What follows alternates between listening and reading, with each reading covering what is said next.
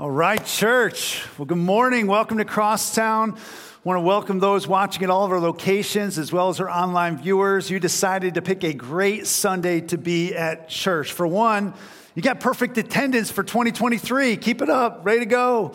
And then the other, we're starting a brand new message series today that I'm really excited about because it's about our church's vision statement. So, this is going to be great if you're new to church, you get to know our church. This is great if you've been coming for a while. This is good to remind yourself. Just like baseball players need spring training every year, this is a good reminder for those who have been attendance for a long time. And so, we're starting a brand new series that I'm calling Church in 3D, and we're going to talk about our vision statement of discovering, developing, and display. We want to lead people to discover, develop, and display full devotion to Jesus Christ. And today, we're going to talk about the first D discover, discovering a life giving relationship with Jesus. Now, with that said, I need to point out that there's a difference between knowing about and truly knowing someone. Uh, for example, I, I, can tell you a lot about this guy. If you don't know who this guy is, he's Steph Curry, plays for the Golden State Warriors. Uh, I'm a big basketball fan. You guys probably know that. You probably some of you get, might get sick of that. Um, but Steph Curry, I can tell you a lot about him. He's the son of Dell Curry, brother of Seth Curry, graduate of Duke. Uh, he graduated from Davidson College, first round draft pick of the Golden State Warriors, four time NBA champion, two time MVP, and the all time leader of three pointers made in the NBA. I can tell you a lot about him. Now, some of you are bored already, so how about this guy? Maybe you don't like athletes, maybe you like actors. Tom Hanks, right? All time actor, famous for so many roles. For example, Saving Private Ryan, great movie, or, or Castaway. Who doesn't love Wilson, the volleyball? Or Forrest Gump, my favorite, Turner and Hooch, and who can forget Woody and Buzz Lightyear, right? I can tell you a lot about Tom Hanks. I can quote a lot of lines from famous movies, and I can tell you a lot about Steph Curry. I can tell you a lot about Tom Hanks, but here's the thing I've never met them before. I've never met them before. And so here's the principle knowing about does not equal personally knowing. Knowing about does not equal personally knowing. A lot of people know a lot about Jesus, but that doesn't mean that they personally know Jesus and have a life giving relationship with Him. And so here's where we're going to go for today's message. We're going to kind of answer three questions as we navigate this first D of our vision statement. Uh, question number one is What does it look like for someone to discover Jesus? Like, what does it look like for someone to come into a life giving relationship with Jesus and know Him as Lord and Savior? Uh, second question How does God make that happen? Like, how does God make this happen? And then finally, what is our part in that process, if anything? And so, to answer these questions, I want to look at the Apostle Peter's story. And one of the things that's cool is when we look at the Apostle Peter's story, not only will we discover how to have a life giving relationship with Jesus, but we'll also discover how to lead others into a life giving relationship with Jesus Christ as well. Um, Peter, the disciple, the follower of Jesus, and that's what we're called to be. So, John chapter 1 is where we're going to look at today. If you have your Bibles, go ahead and turn with me there, or you can follow along on the screen. Check this story out. The next day, okay, so the context here is early on in John's gospel. Jesus not, has not started his public ministry. Um, the only public ministry that's really happening is this guy named John, John the Baptist. And so the next day again, John was standing with two of his disciples, and he looked at Jesus as Jesus walked by and said, Behold, the Lamb of God. The two disciples heard him say this, the two disciples that were following John the Baptist heard him say this, and they started following Jesus. And Jesus turned and saw them following and said to them, What are you seeking? And they said to him, Rabbi, which means teacher, where are you staying? He said to them, Come and you will see. So they came and saw where he was staying, and they stayed with him that day, for it was about the tenth hour. One of the two who heard John speak and followed Jesus was Andrew, Simon Peter's brother. I've got a few observations before we continue on with this story. The first one is this Andrew was one of John's disciples. John the Baptist. And if you know who John the Baptist was, he was cousin of Jesus, and his whole life was about this one mission to prepare the way of the Lord. That's a quote from the Bible to prepare the way of the Lord, to prepare the way for the coming Messiah, which at that point no one knew who the coming Messiah was.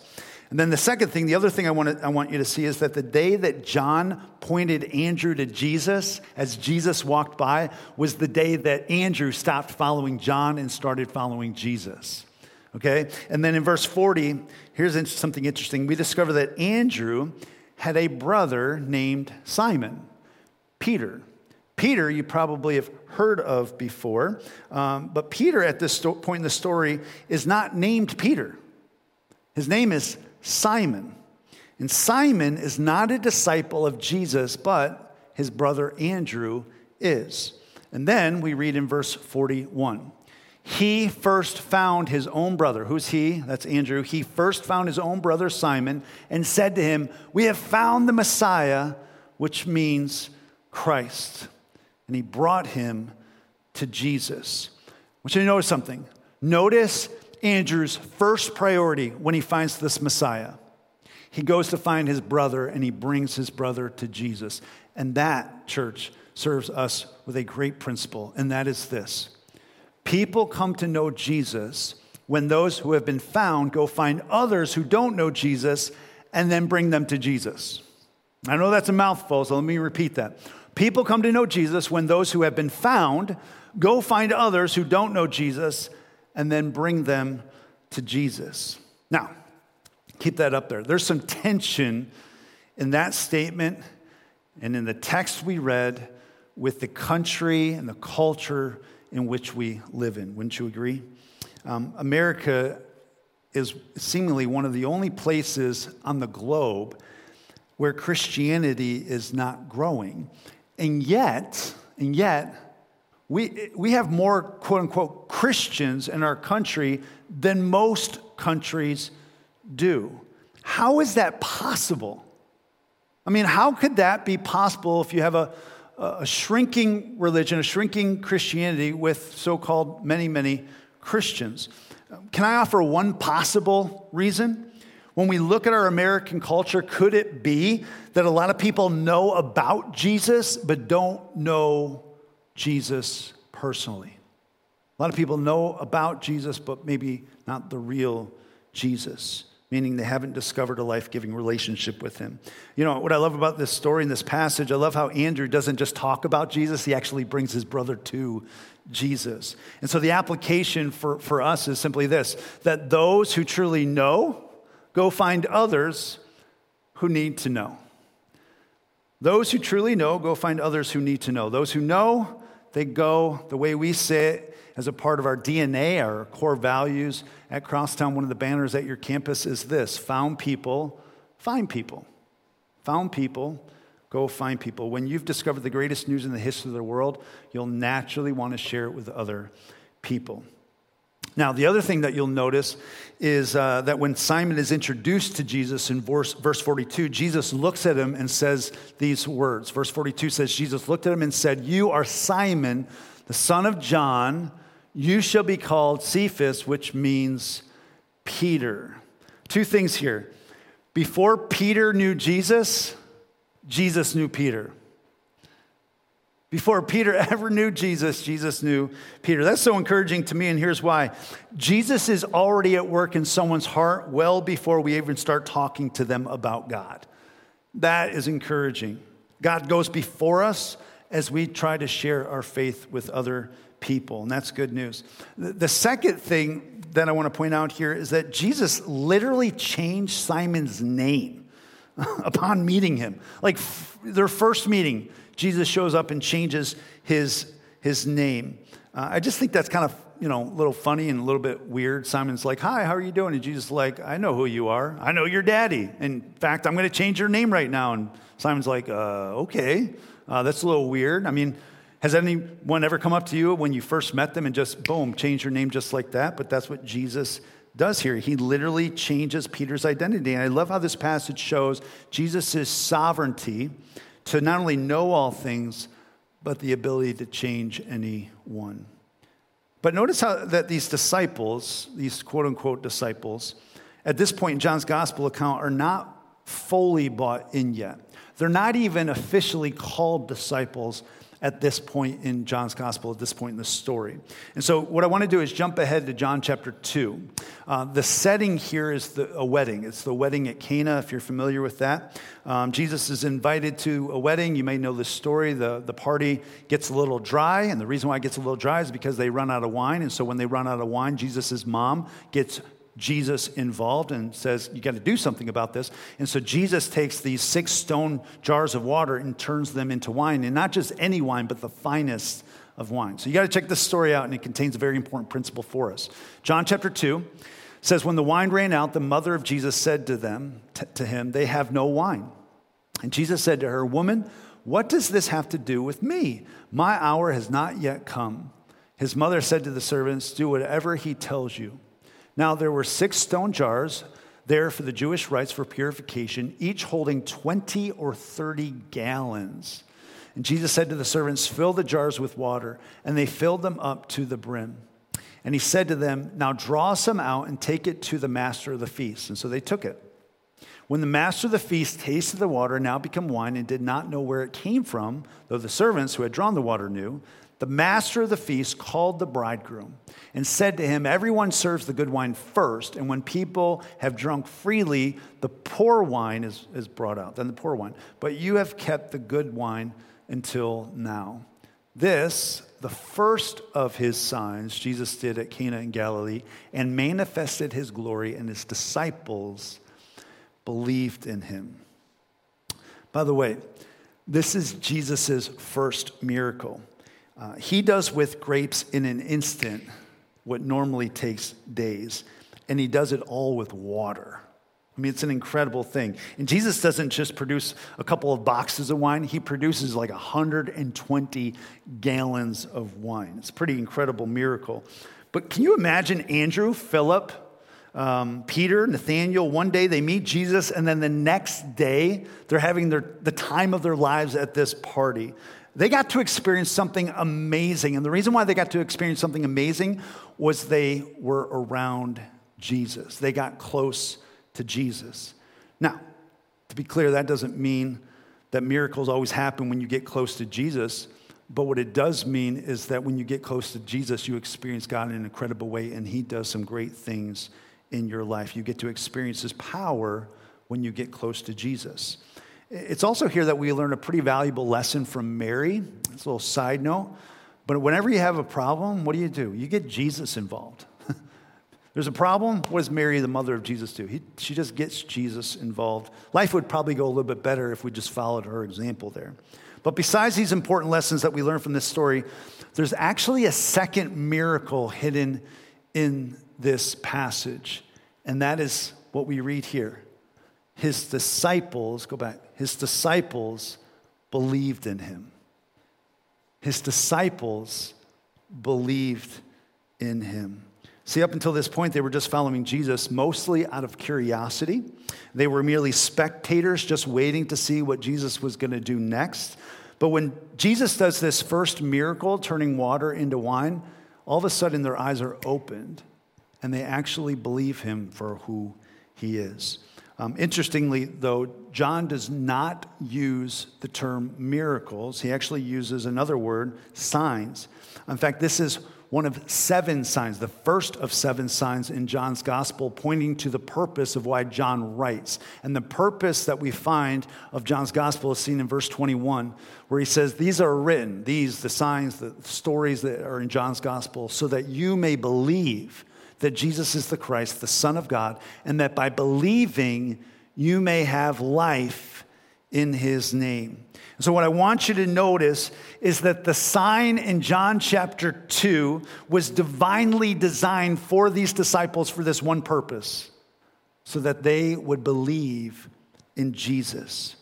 And so, while this water into wine at this wedding is a pretty cool story, the real miracle is that these disciples were saved. These disciples actually came to believe in Jesus. The water and the wine miracle was just the setup for something greater.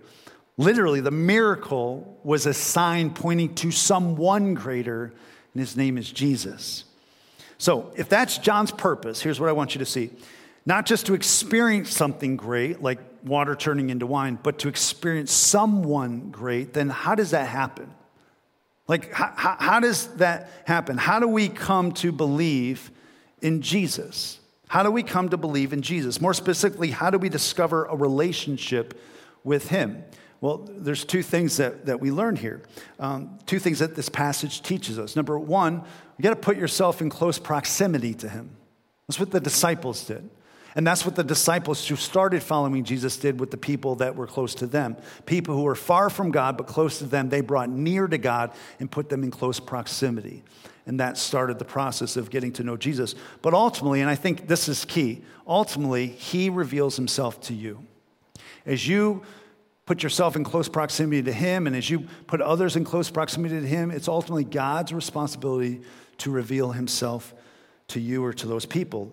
Why does Peter come to know Jesus? Why does Peter come to know Jesus? It's not because Andrew found him, although that was part of the process. It's not just because he was close to Jesus, although that was part of the process. It's ultimately because Peter met the real Jesus, and the real Jesus revealed himself to Peter that is why Peter came to believe in Jesus.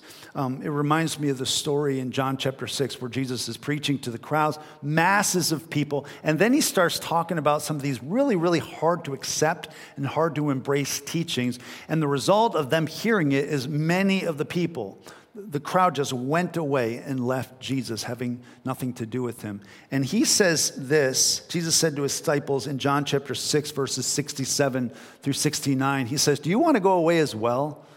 Do you, want, do you guys, are you going to leave just like the crowd left? And Peter replied, Lord, to whom shall we go? You have the words of eternal life, and we have believed and have come to know that you are the Holy One of God. Peter says, Where else can I go? I mean, literally, where else can I go? You alone have the words of eternal life. Peter was so convinced what he saw and what he heard that no one was going to say anything or do anything to convince him otherwise. And then, here's what I want you to see. If we follow Peter's story, not just in John's gospel, but specifically in Matthew's gospel, I want you to follow the story in Matthew's gospel. We read this amazing account where Peter actually expresses for the first time what he believes about Jesus, his true identity, and the remarkable truth of who Jesus was. So, Mark, Matthew chapter 16, this is what we read. Now, when Jesus came into the district of Caesarea Philippi, he asked his disciples, Who do people say the Son of Man is? And they said, Some say John the Baptist, others say Elijah, and others say Jeremiah or one of the prophets. I love how there's a lot of people who have a lot to say about Jesus, even in our culture. Most of it's wrong. I mean, you'll hear a lot of people talk about Jesus, but most of it's wrong. We have one source. And so he said to them, But who do you say that I am? And Simon Peter replied, You are the Christ, the Son of the living God. Now, the term Christ is literally a, a title. Um, means Messiah, which is a title and a mission, meaning the anointed king of Israel has come back to save his people. That's what the word Christ means. He also used this term, the Son of the living God.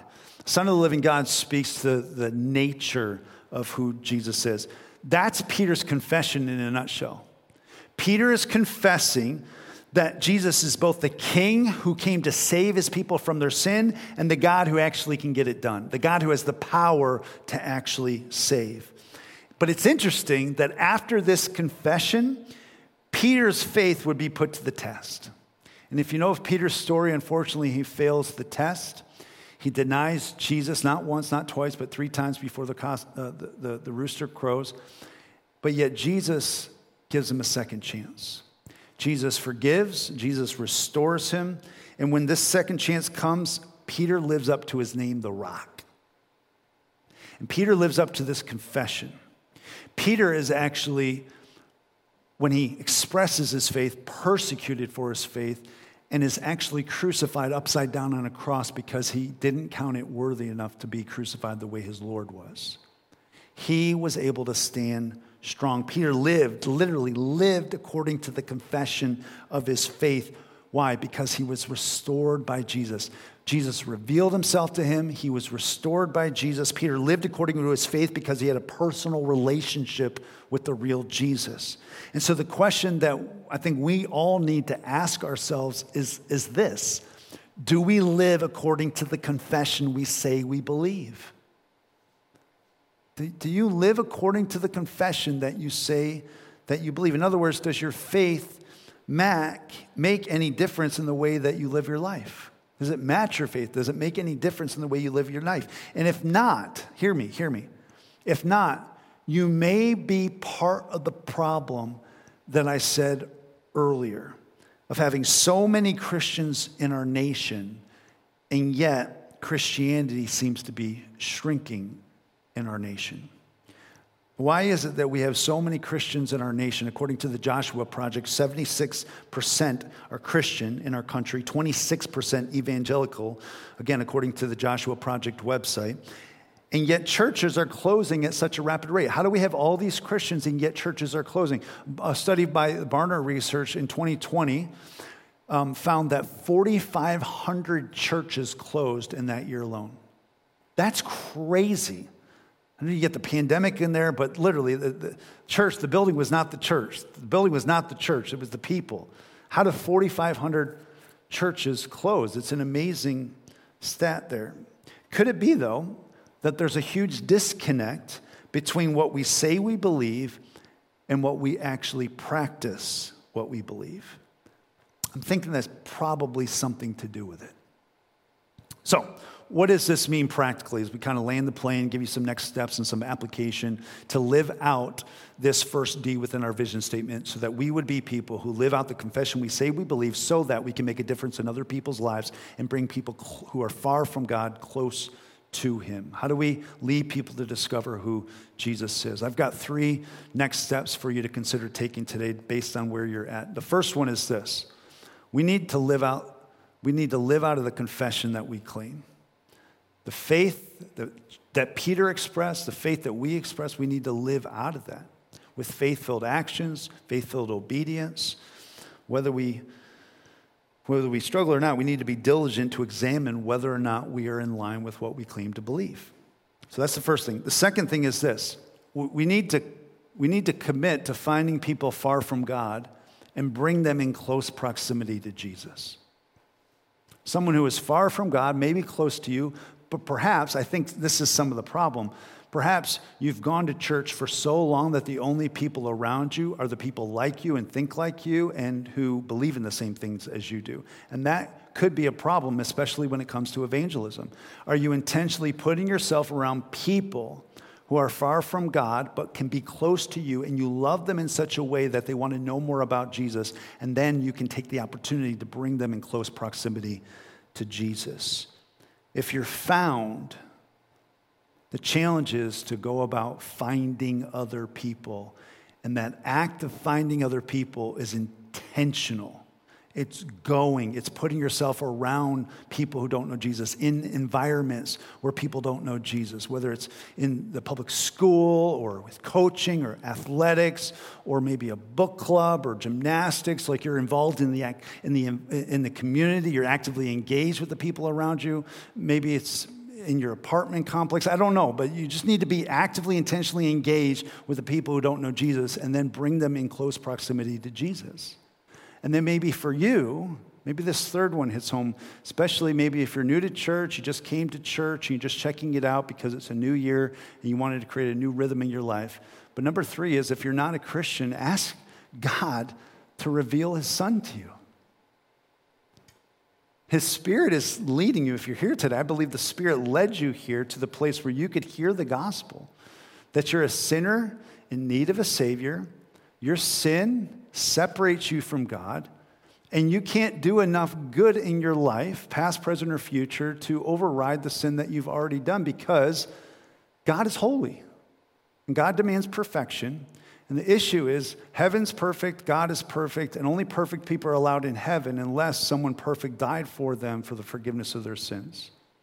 And that person is Jesus. On the cross, he died for our sins to be the atonement, literally to bring us at one mint with God, to reconcile us in right relationship with God, not because of who we are, but because of how perfect and how perfectly obedient Jesus was to his Father.